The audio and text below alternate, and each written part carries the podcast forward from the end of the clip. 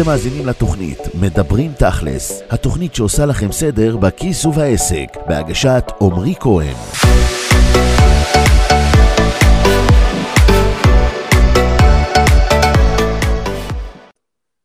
היי, hey, אני רחלי, וברוכים הבאים לעוד פרק בפודקאסט מדברים תכלס. בפודקאסט אני מראיינת את עמרי כהן, יזם, מנטור ומיליונר, כדי ללמוד ממנו על כסף עסקים והתפתחות אישית, שלושה תחומים שאנחנו מאמינים שמשיקים ומזינים אחד את השני. והמטרה שלנו בכל פרק היא לעזור לבעלי עסקים לצמוח גם עסקית וגם אישית לרמות הכי גבוהות שאפשר. שלום עמרי.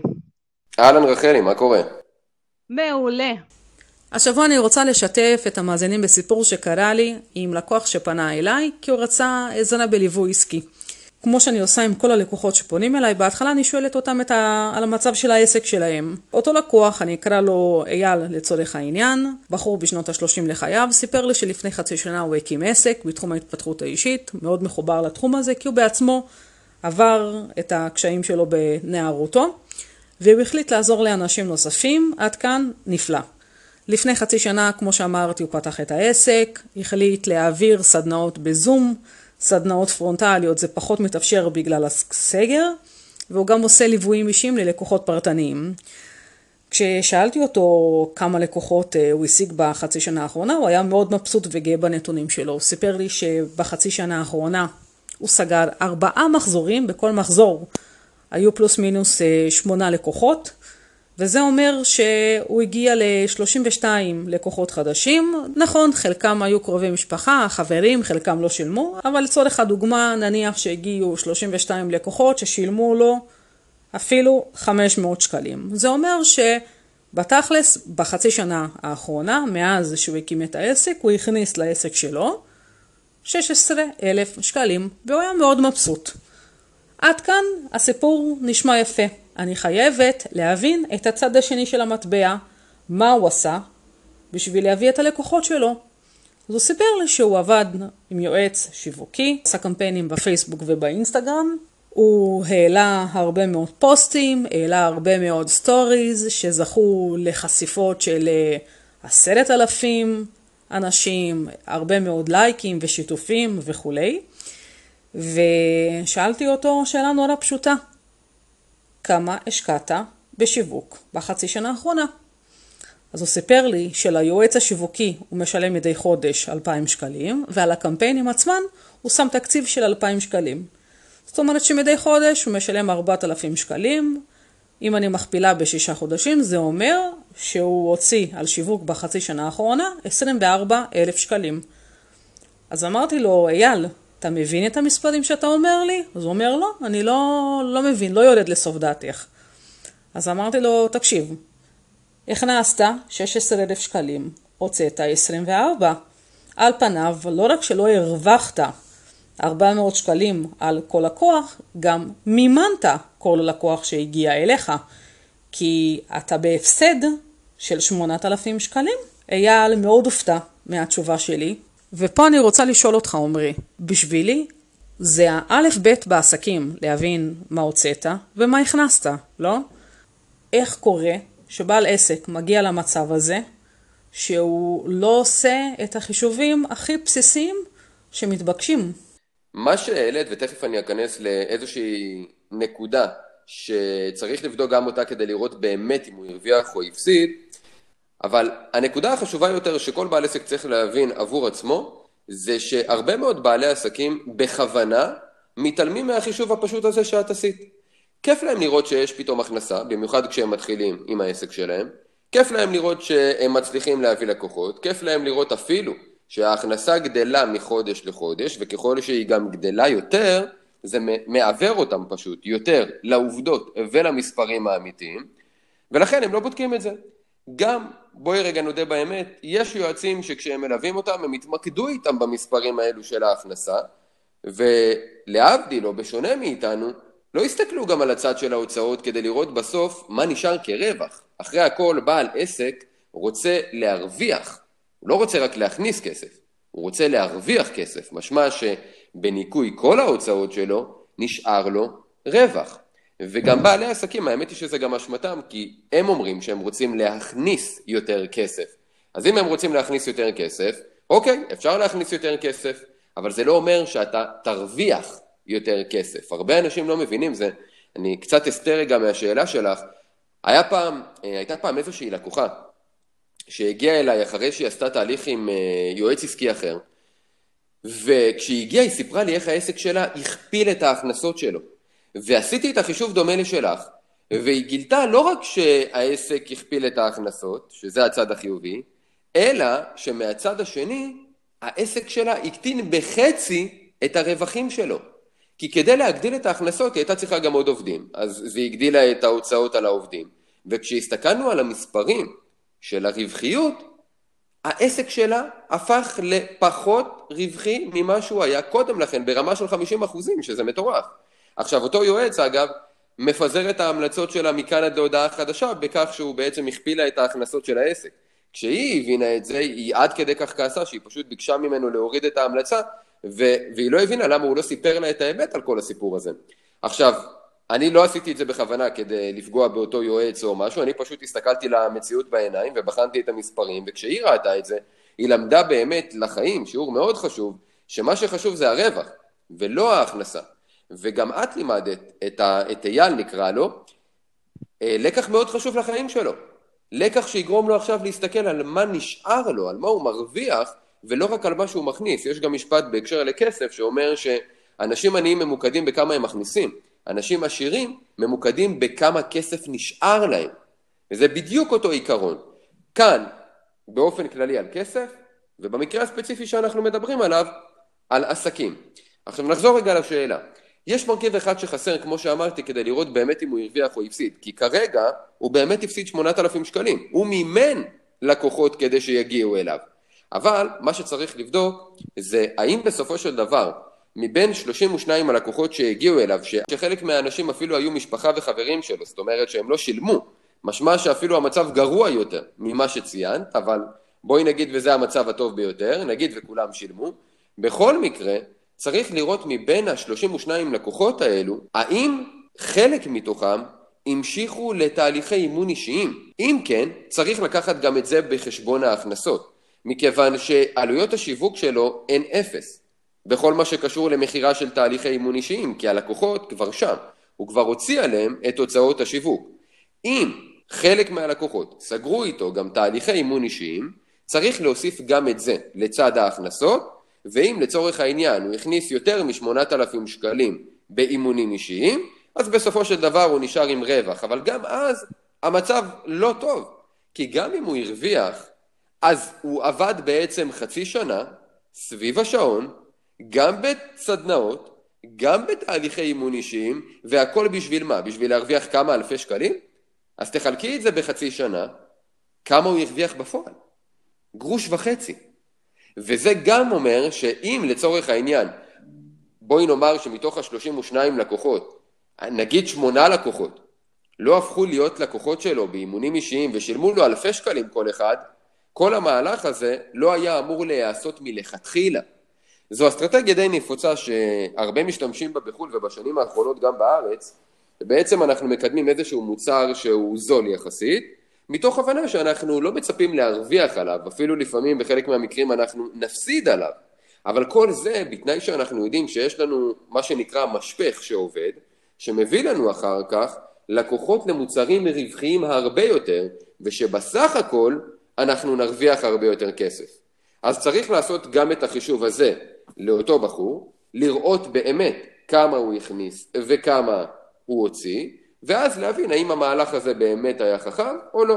אבל הקושי של הלקוח לראות את המספרים בצורה שאני רואה, זה שהוא מדבר איתי בשפה של לייקים וחשיפות, ואותו יועץ שיווק ככה מוכיח את ההצלחה שלו. הוא אומר, תקשיב, אני עושה לך קמפיינים, ותסתכל, בפוסטים שאתה מעלה ובסטוריז שאתה עושה, אתה זוכה ל-15,000 אה, חשיפות, 100 אה, לייקים, שזה אחלה. והעצה שהוא נתן לו זה, תמשיך לעשות את מה שאתה עושה, בסוף זה ישתלם לך. אז ככה, בואי רגע נעזוב את היועץ, כל אחד והרמה המקצועית uh, שלו, uh, ולפי מה שנשמע, הרמה של היועץ השיווקי הזה היא לא גבוהה בלשון המעטה, כי מי שמודד חשיפות ולייקים ותגובות ושיתופים לא מבין יותר מדי בשיווק, כי זה אומר שבעצם הוא מסתכל רק על מה שמעל פני השטח. מה שמתחת לפני השטח ומה שמעניין את הלקוח זה בסוף כמה לקוחות יש לו וכמה הוא מרוויח מכל הלקוחות האלה. החשיפות האלה הן רק השלב הראשון במשפך. מתוך החשיפות האלה יש את ההמרות, שזה אומר כמה אנשים שהם היו מתעניינים, הפכו להיות פוטנציאלים, משמע השאירו את פרטי ההתקשרות שלהם כדי שאני אוכל לשוחח איתם ולמכור להם, ולאחריהם כמה הפכו ללקוחות משלמים בפועל ועד כמה רווחי זה היה עבורי. זה בסוף מה שאנחנו רוצים למדוד, לא את החשיפות, לא את הלייקים, לא את התגובות ולא את השיתופים. מבחינתי, אם הייתי צריך לבחור בין קמפיינים אפס לייקים, אפס תגובות, אפס שיתופים, אבל שמביא לי לקוחות רווחיים, לעומת קמפיינים מיליוני חשיפות, מיליוני לייקים, מיליוני תגובות, מיליוני שיתופים, אבל אפס לקוחות, ברור שאני בוחר בקמפיין בלי הלייקים, בלי התגובות, בלי השיתופים ועם הלקוחות הרווחיים, כי אחרי הכל זה מה שאני רוצה להשיג, אני רוצה לקוחות רווחיים. אני לא רוצה עוד לייקים או תגובות או שיתופים, אבל את צודקת בשפה שלך. הרבה מאוד בעלי עסקים מתחילים ולא מתחילים, פשוט מודדים את ההצלחה שלהם בעד כמה הנראות השיווקית שלהם ברשתות חברתיות כאלו או אחרות היא מוצלחת. עד כמה עוקבים יש להם, עד כמה לייקים, תגובות ושיתופים, אבל זו טעות מוחלטת, ופה אנחנו נכנסים לנושא שהוא הרבה יותר מעניין. כי הטעות היא ב... על מה אנחנו מסתכלים כדי למדוד את ההצלחה שלנו. ובעלי עסקים מסתכלים על המדדים הלא נכונים. במקום להסתכל על כל המשפך, על החשיפות, על ההמרות, על הלקוחות, על הרווחים, הם מסתכלים על הלייקים, התגובות והשיתופים. בגלל המדדים הלא נכונים שהם מסתכלים עליהם מלכתחילה, הם גם לא יודעים להסתכל למציאות בעיניים, אבל יש פה עוד בעיה אגב, כי דיברנו גם על ההכנסות ועל זה שנגיד היועץ השיווקי או בעל העסק מסתכלים רק על ההכנסות. למה לא מסתכלים גם על הצד של ההוצאות? כי רוב בעלי העסקים מפילים את זה על רואי החשבון שלהם, הם אומרים לא עזוב יש לי רואה חשבון, הוא מטפל לי בכל העניין הזה, הם רואים את ההוצאות, אם בכלל, בדוח השנתי, וגם זה במקרה הטוב, אחרים בכלל לא מסתכלים. ברגע שבעלי עסקים ימדדו מדי חודש לא רק את ההכנסות שלהם, אלא גם את ההוצאות שלהם, מה שנראה לי הכי טבעי בעולם, כי אם אתה מודד את ההצלחה של העסק, בוא תמדוד כמה העסק הכניס, כמה הוצאת, כמה נשאר. אל תמדוד רק כמה הכנסת, אי אפשר למדוד צד אחד של המשוואה. צריך לבדוק את כל המרכיבים, ואז לראות בשורת הרווח, האם באמת הרווחת או הפסדת. היית יכולה לעשות עוד משהו שיטריד את המחשבה שלו אפילו הרבה יותר מכך, ולא בכוונה, אלא פשוט כדי לשקף לו עוד מציאות פשוטה. תחשבי מה היה קורה אם היית לוקחת את הרווחים שלו, בואי נגיד ואפילו היה מרוויח עשרת אלפים שקלים. מה היה קורה אם היית אומרת לו לקחת את עשרת אלפים השקלים האלו ולחלק אותם במספר שעות העבודה שהוא השקיע בששת החודשים האחרונים. בואי נגיד והוא עבד 180 שעות בחודש. תכפילי את זה בשישה חודשים ותחלקי עשרת אלפים שקלים בסך השעות האלה ותראי איזה גרושים הוא הרוויח בשעת עבודה. ולמה אני עושה את זה? כי אני רוצה שבעל העסק יחשוב שהוא כאילו שכיר בעסק שלו. ואם היית צריך לשלם למישהו, בוא נראה כמה אותו מישהו היה מקבל. ואחרי שאתה מסתכל על השעות האלו, ועל מה שאתה מקבל פר שעה, בוא תסתכל באמת האם זה העסק שחלמת עליו, או שזה סיוט שאתה לא רוצה להמשיך בו. רוב בעלי העסקים יגלו שהם מרוויחים פחות מהמינימום לשעת עבודה. זה חישוב שהרבה בעלי עסקים לא עושים. אבל זה נובע, כמו שאמרנו קודם, מהסתכלות על המדדים הלא נכונים. עסק נמדד בכמות הלידים שיש לו, בכמות הלקוחות הפוטנציאליים, עסק נמדד באחוזי הסגירה, זאת אומרת ב- ביכולת שלי להפוך לקוחות פוטנציאליים ללקוחות משלמים, עסק נמדד בכמות הלקוחות בפועל שגייסתי, עסק נמדד בכמה כסף הכניס לי כל לקוח, עסק נמדד בסך ההכנסות שלי כנגד סך ההוצאות שלי. וברווחים שנשארו לי. אלה המדדים שצריכים לעקוב אחריהם, ועוד הרבה אחרים אגב, אבל בטח לא מדדים כמו לייקים, תגובות ושיתופים, שאין מה לעשות איתם, מלבד אולי לטפוח לעצמנו על השכם ולהגיד איזה יופי, אנשים אוהבים אותי. אבל זה לא באמת, זה לא מועיל, זה לא עוזר לרווח של העסק וזה לא מקדם בכלל. אחלה, אז בואו נדבר עכשיו תכלס. בעל עסק שמאזין לנו כעת, איזה פרמטרים בדיוק הוא צריך למדוד? קודם כל, זה תלוי במשפך שיש לו. מה זה אומר? בואי ניקח לדוגמה את אותו בחור שעושה קמפיין ממומן נגיד בפייסבוק. אז חשוב לראות כמה חשיפות היו לקמפיין. אלה נתונים שאפשר לראות בתוך המערכת של פייסבוק. משמע כמה אנשים נחשפו למודעה שלי. מתוכם, בואי נראה מה יחס ההקלקות. משמע כמה אנשים לחצו על המודעה שלי. בנוסף, אני רוצה להבין כמה אנשים השאירו פרטים בדף הנחיתה שאליו אני אמור להעביר מהמודעה. זה יחס ההמרות.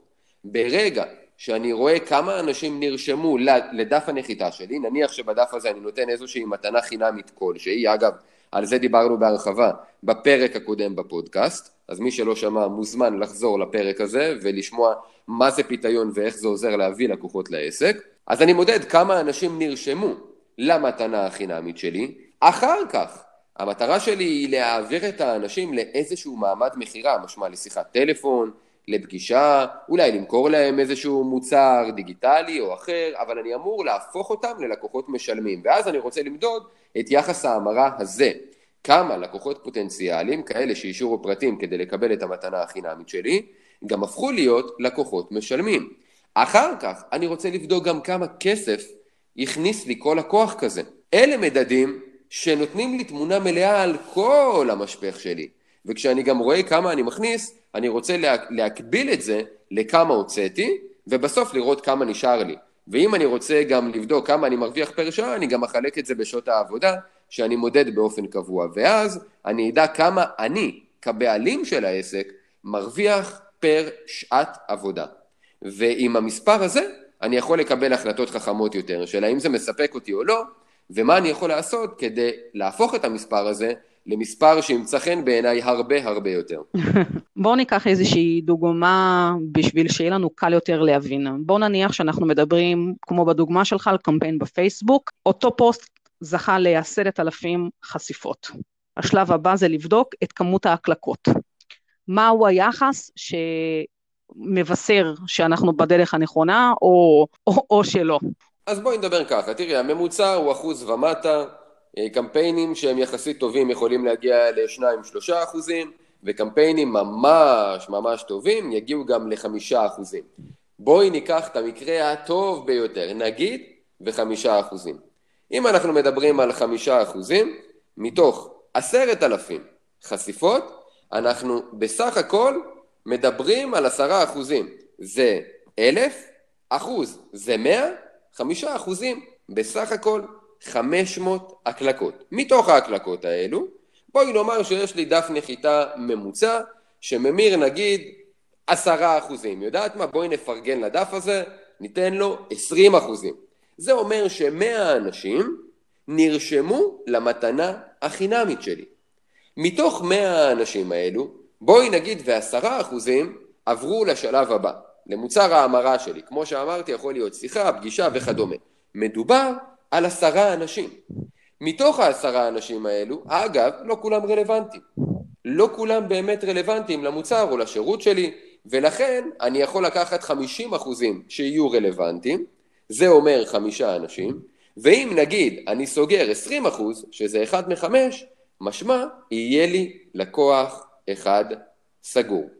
כאן אני יכול לראות שעל כל עשרת אלפים חשיפות, בנתונים האלו, בהנחה שהם עקביים, זה מביא אותי ללקוח אחד חדש. וזה במספרים האופטימיים שאתה מדבר עליהם, כי בפועל המספרים פחות טובים. בהחלט כן. המספרים הם הרבה יותר נמוכים, בגלל זה חשיפות, החשיפות מגיעות להרבה יותר, כמובן ככל שמשקיעים כסף, אבל זו גם הסיבה שבגללה אנשים שלא יודעים לעשות שיווק אורגני וחינמי, הם נדרשים להשקיע הרבה מאוד כסף, וזה מה שמייקר את ההוצאות השיווקיות שלהם ומקטין את הרווח שלהם בהתאמה. פעם אחת הגיעה אלינו לקוחה שמכרה מוצרים, אה, קורס דיגיטלי אה, בעולם היוגה והיא מכרה את הקורס באזור ה-500 שקלים אבל כשעשינו את ניתוח העלויות והראינו לה לפני שהיא התחילה לעבוד איתנו עד כמה היא מפסידה בהוצאות הנוכחיות על השיווק בפייסבוק, היא פשוט הייתה בהלם. היא לא האמינה. היא אמרה, אני, אני לא מבינה, איך הגיוני שאני מפסידה כסף? אני מכניסה כסף, ובאמת אני לא מבינה למה בסוף החודש לא נשאר לי כלום. וזה מה שבעלי עסקים לא מבינים. יש משפט מאוד נפוץ שאנחנו שומעים הרבה מאוד מבעלי עסקים, זה אני לא מבין איפה הכסף נעלם. אני יודע שאני מכניס כסף, יש לקוחות, הם באים, הם משלמים, איפה לעזאזל הכסף? לאן הוא נעלם? סוף החודש אני רואה שלא נשאר לי כלום, או אם יש עובדים. אז איך זה הגיוני שהעובדים שלי מרוויחים הרבה יותר ממני? זה משפט מאוד נפוץ לצערי שאנחנו שומעים מהרבה מאוד בעלי עסקים. וכל זה נובע מהעובדה שהם לא מסתכלים על צד ההוצאות וכתוצאה מכך על הרווחים. זה מה שמעניין. בעל עסק שלא מודד את הרווחים שלו, איך הוא יכול לדעת מה באמת קורה עם העסק שלו? להסתכל רק על ההכנסות. זה כמו להסתכל על... אה, שיהיה לך חצי מהחלקים של הפאזל, אבל אתה אף פעם לא תראה את התמונה השלמה. זה פשוט לא הגיוני. תגיד, המדידה היא פשוטה כמו שאתה מתאר אותה, כלומר כל בעל עסק יכול להיכנס לפייסבוק, לאינסטגרם, ליוטיוב, לגוגל, ולמדוד את המספרים בקלות, או שנדרשת פה איזושהי מיומנות שהיא קשה לחלק מבעלי עסקים אולי. היום, לשמחתנו, בפלטפורמות הנוכחיות, לא רק שלא צריך לחשב את זה, אלא שהיחסים האלה מופיעים מול העיניים. לא צריך להתאמץ בכלל, צריך רק לדעת להציב לעצמנו איזשהו עוגן שבועי, לעשות לעצמנו בדיקה בכל המספרים האלה, לראות האם המספרים האלה הם טובים או פחות טובים מהממוצע, ולהבין בהתאם למספרים האלו מה אנחנו יכולים לשפר. אם אנחנו לא מודדים את כל המספרים שציינתי, איך אנחנו נדע גם לתקן ולשפר את מה שלא עובד? אם לצורך העניין אני רואה שיחס ההקלקות שלי, היחס בין החשיפות לבין ההקלקות, הוא נמוך ממש מהממוצע, אז אני יכול להבין שהמודעה שלי לא טובה. ואז אני יכול לשנות את התמונה, את הקופי, משמע את הטקסט, או דברים אחרים שיעזרו לי לשפר את המודעה. אבל אם אני לא יודע בדיוק מה כל המספרים במשפך, איך אני יכול לדעת איזה מרכיב לא עובד? אולי המודעה דווקא כן עובדת, ואולי זה פשוט יחס ההמרה בדף הנחיתה למתנה החינמית. איך אני יכול לדעת? אני יכול לראות את כל המספרים יחסית בממוצע או מעל, ופתאום לראות ירידה חדה דווקא בכמות הנרשמים בדף ההרשמה למתנה החינמית, מה שאומר שמגיעים אנשים מהמודעה, הם לוחצים עליה, אבל הם פשוט לא נרשמים. משמע, הבעיה היא בדף ההרשמה למתנה החינמית. אז אני יכול להבין, אולי ההצעה שלי לא מספיק טובה, אולי הטקסט, הקופי לא מספיק טוב, אולי אני לא מושך את האנשים הנכונים וכדומה. אני לא יכול להבין מה הבעיות אם אין לי את הנתונים המדויקים האלה. וכמו שאמרתי קודם, הפלטפורמות השיווקיות נותנות לנו את המספרים האלה מול העיניים. אבל אני רוצה שנייה להתעכב על הנקודה הזאת. השלב הראשון היא ההבנה של בעל העסק איך בכלל המשפך שלו עובד. אם התהליך לא ברור לבעל העסק, הוא גם לא יודע מה למדוד. נכון, הכל מתחיל מהמשפך. בסופו של דבר אנחנו חייבים להבין בדיוק מה המשפך הנכון עבורנו מבחינה אסטרטגית. גם על זה אגב דיברנו בפרק הקודם על הפיתיון. מי שיקשיב לו יבין מה זה אומר לבנות אסטרטגיה נכונה של משפך שיווקי. המטרה שלנו היא להפוך לקוחות מתעניינים ללקוחות פוטנציאליים ולקוחות פוטנציאליים ללקוחות משלמים. אם המשפך לא עובד, אז כל קמפיין שיהיה, גם אם הוא יהיה הטוב ביותר בעולם, הוא ייפול באמצע. כי המערך השיווקי שלנו כולל גם את המשפך שלנו, לא רק את המודעה או את החשיפות או את ההקלקות הראשוניות. אם יש בעיה אסטרטגית במשפך שלנו, זה חור בדלי שיגרום לכל הלידים שמגיעים אלינו פשוט ליפול החוצה. אולי בעצם הטעות נעוצה בתפיסה של יועצים שיווקיים לא נמדדים על כמות הלקוחות וסגירת העסקאות שיוצאות בפועל? אני אגיד לך איפה הבעיה, כי הבעיה עמוקה יותר מזה. הנקודה היא שכשאת לוקחת יועץ שיווקי בלבד, אז הוא יכול באמת לעזור לך להביא יותר לידים, בהנחה שהוא יודע את העבודה שלו. על זה הוא נמדד. בעל העסק לא מקבל איזוש, איזשהו סיוע למשל גם נגיד במכירות. ועכשיו, אם הוא לא יודע למכור, מה זה עוזר כל הלידים האלו, גם טובים ככל שיהיו? אחרי הכל בעל העסק לא ידע איך לסגור עסקאות. ואז אין שום יכולת ליועץ השיווקי לעזור לו, בהנחה שזאת המומחיות שלו, וזה מה שהוא בחר לעשות, אז אי אפשר גם לבוא בטענות לאותו יועץ שיווקי. בעל העסק היה צריך לדעת מראש שמה שהוא צריך זה יועץ עסקי, ולא רק יועץ שיווקי. ואני בטוח שהמאזינים שלנו עכשיו פתאום אולי מתבהר להם ההבדל בין מה זה יועץ שיווקי למאמן מכירות ליועץ עסקי. יועץ עסקי זה אחד שיסתכל על העסק בכללותו, על הכספים ועל השיווק ועל המכירות ועל המוצרים ועל יכולת הניהול ועל כל דבר שקשור לתוצאות העסקיות של העסק בכללותו. יועץ שיווקי יתמקד בלהביא לידים. מאמן מכירות יתמקד בלהפוך את הלידים שכבר מגיעים לעסק שלך ללקוחות משלמים. הוא לא יעזור לך להביא יותר לידים. אם יש בעל עסק שהולך למאמן מכירות והוא מצפה שאותו מאמן מכירות גם יעזור לו להביא יותר לידים, אז אני לא יודע מאיפה באה הציפייה הזו, אני מקווה שלא מאותו מאמן מכירות שמבטיח לו את זה. אבל זו לא ציפייה ריאלית. אם אתה הולך למאמן מכירות, משמע, אתה רוצה לשפר את יכולת המכירה שלך. אם אתה הולך ליועץ שיווק, משמע, כל הבעיה שלך זה לידים, אבל זה אומר שאתה יודע לסגור ולהפוך אותם ללקוחות משלמים. ואם הבעיה שלך היא גם שאין לך מספיק לידים, וגם שאתה לא מיומן מספיק בלהפוך אותם ללקוחות משלמים, ואולי גם בדברים אחרים, אז כדאי מאוד שתעבוד עם יועץ עסקי, ולא רק עם יועץ שיווקי או מאמן מכירות או משהו אחר. אותו הדבר בן אדם שהולך ליועץ כלכלי. יועץ הכלכלי לא ידע איך לקחת את העסק ולהפוך אותו לרווחי יותר.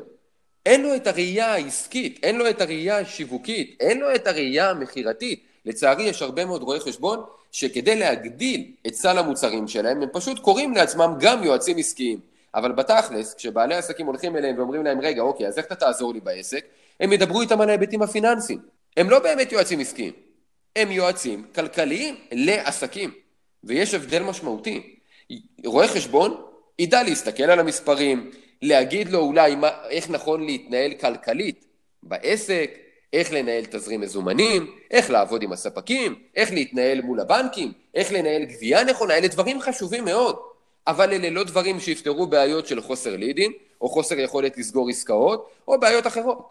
בעלי העסקים חייבים ללמוד איך לבחור את היועץ הנכון, שיכול לעזור להם להגיע לתוצאות שהם רוצים.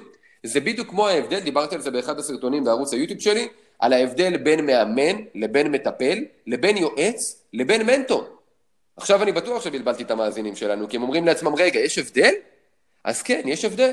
מאמן יתמקד איתכם במה, מה אתם רוצים להשיג, אבל הוא ישאל אתכם שאלות והוא יצפה לקבל מכם את התשובות. המתודה הכי חזקה באימון היא לשאול את השאלות הנכונות, לא לתת את התשובות הנכונות ביותר. את זה, אגב, יעשה יועץ. יועץ ייתן את התשובות הטובות ביותר. יועץ ידע לתת לכם תשובות לשאלות שאתם שואלים. מטפל יעזור לכם לנוע לפעולה, הוא יעזור לכם להתמודד עם כל המכשולים הרגשיים, הפנימיים והחיצוניים שיש לכם כדי להשיג את מה שאתם רוצים בדרך הנכונה להשיג את זה, שאת זה אגב אמר לכם המאמן או היועץ. ומנטור הוא גם יועץ, גם מאמן וגם מטפל. בגלל שמנטור הוא בן אדם שכבר השיג את מה שאתם רוצים, אז יש לו קודם כל את התשובות הנכונות, זה מה שהופך אותו ליועץ, הוא גם יודע לשאול את השאלות הנכונות, זה מה שהופך אותו למאמן, והוא גם יודע לעזור לכם להתמודד עם המכשולים בדרך, כי הוא עבר אותם, ולכן זה גם מה שמכניס לו את האלמנט הטיפולי. זה מה שכל בעל עסק חייב להבין לפני שהוא עובד עם איש מקצוע. אני לגמרי מפיל את האחריות על בעל העסק. אם יש בעל עסק שעבד עם יועץ ולא קיבל את התוצאות שהוא רוצה, בהנחה שאותו יועץ עשה את מה שהוא הבטיח לבעל העסק בתחום אחריותו, ובעל העסק פשוט ציפה להרבה יותר, בעיה של בעל העסק שהוא לא וידא את הדברים האלה לפני שהוא התחיל לעבוד עם היועץ. בעל העסק צריך להגיד ליועץ או למאמן או למטפל או למנטור מה בדיוק הוא רוצה להשיג ולוודא שאותו בעל מקצוע יכול לעזור לו להשיג בדיוק את הדברים האלו. אם בעל העסק לא עושה את זה, שייקח אחריות וילמד לאבא לבחור. ויועץ לא עושה ייעוץ, ו... ומטפל לא עושה טיפול. וכולם קוראים לעצמם מנטורים. זה החלק הכי חשוב. בדיוק. וכולם הפכו למנטורים בלי להבין שמנטור זה לא משהו שאתה יכול לקרוא לעצמך. מנטור זה תואר שאתה מקבל. אף אחד לא יכול להעניק לך את התואר הזה, אף אחד לא יכול לשים על הטייטל שלו מנטור. גם אני לא מנטור לדברים שלא השגתי. אני מנטור רק לדברים שהשגתי. אני מנטור עסקי שיכול לעזור לבעלי עסקים להרוויח יותר, לגדול נכון, בזמן הקצר ביותר, במאמץ הקטן ביותר, בעלויות השיווק הנמוכות ביותר, בגלל שעשיתי את זה. בגלל לא רק שעשיתי את זה עבור עצמי במספר עסקים, אלא גם בגלל שעזרנו ליותר מאלף בעלי עסקים כאלה בארץ ובעולם.